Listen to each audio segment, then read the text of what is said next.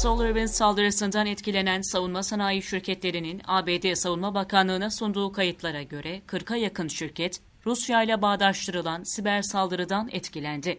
Rusya ile bağdaştırılan SolarWinds siber saldırısından 37 savunma sanayi şirketinin etkilendiği aktarıldı. FedScoop tarafından yapılan habere göre şirketler saldırının etkilerini ABD Savunma Bakanlığı için raporladı.